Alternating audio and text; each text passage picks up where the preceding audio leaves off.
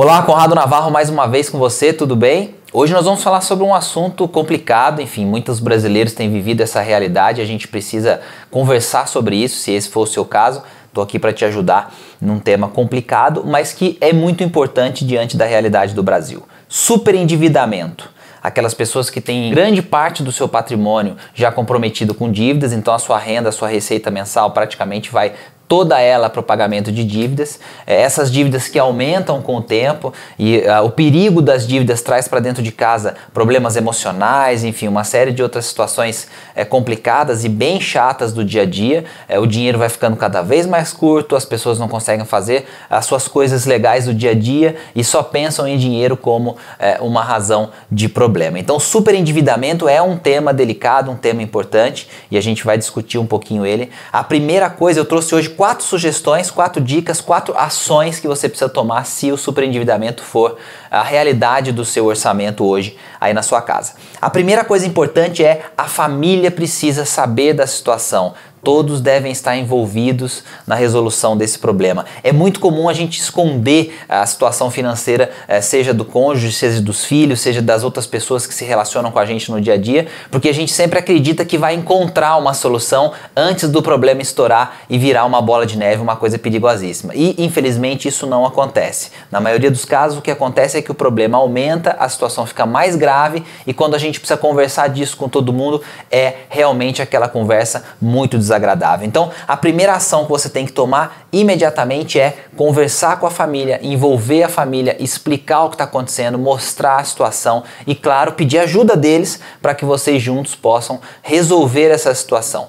Conversar com a família, dialogar com eles vai te dar um pouco de tranquilidade também, porque você vai compartilhar o que você está sentindo e abrir é, o jogo, abrir o coração. Isso vai te dar mais sossego para você encontrar a saída para esse problema. O segundo aspecto importante dessas sugestões para você lidar com o superendividamento é que você não tem é, como ficar tranquilo dentro de casa esperando uma oportunidade acontecer, você aparecer ou acontecer. Você tem que gerar renda, você tem que sair, criar alguma coisa, vender algum produto, é, enfim, você tem que buscar uma oportunidade de trabalho. E aí, estou dizendo isso dessa maneira porque é, é muito fácil a gente tentar é, olhar para o sistema como um todo, para a situação do país e tudo mais e dizer: olha, tá difícil, não tem emprego, não tem trabalho, não tem oportunidade e tal.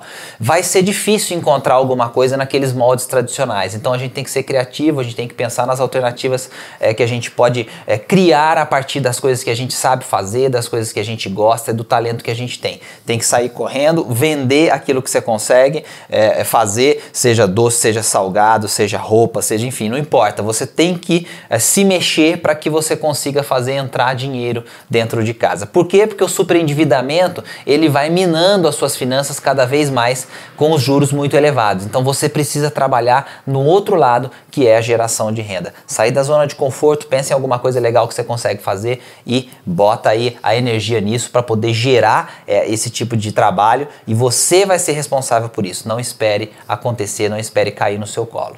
O terceiro aspecto importante, não dá para falar de superendividamento sem falar de despesas. É claro que a situação quando a pessoa está no superendividamento, se foi esse o seu caso, você já tem muitas vezes as despesas quase todas é, anuladas e cortadas até para você poder conseguir sobreviver com o mínimo de dignidade, mas assim, as despesas são sempre uh, alvo, foco de um planejamento financeiro bem feito. Então, a terceira ação importante é cortar despesas. Você precisa dar atenção para isso, diminuir ao máximo máximo aquelas despesas que são supérfluas ou coisas que você é, nem sempre sabe com o que, que você está gastando. Enfim, tem que dar muita atenção para isso quando a gente tem um quadro grave de endividamento. A quarta ação importante é enfrentar as dívidas de cabeça erguida. Você entrou nessa situação é, por escolha, claro que a situação do sistema ajudou, os juros são altos, enfim, tem uma série de coisas que acabaram agravando a situação, mas você contratou os produtos financeiros que você acabou estourando, você foi comprando sem perceber e sem se dar conta do tamanho da dívida que você estava fazendo. Então agora é hora de olhar para essa situação com a cabeça erguida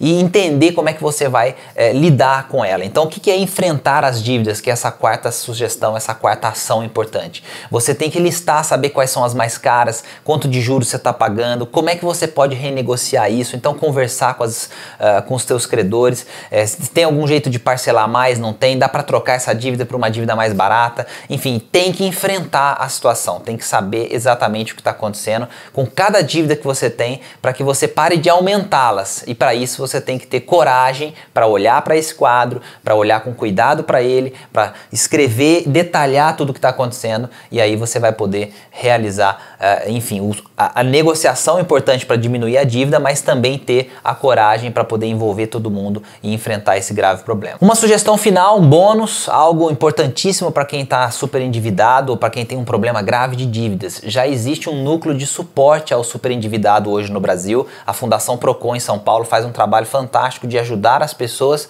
que têm muitas dívidas a, a estruturar o processo para resolver esse problema. Então, se é o seu caso, procure a Fundação Procon de São Paulo, acesse pela internet mesmo para você conhecer o trabalho. É um núcleo de apoio ao super endividado. Então, é, esse trabalho é importante. Você, se não conseguir resolver sozinho, tem que procurar ajuda e existe ajuda especializada.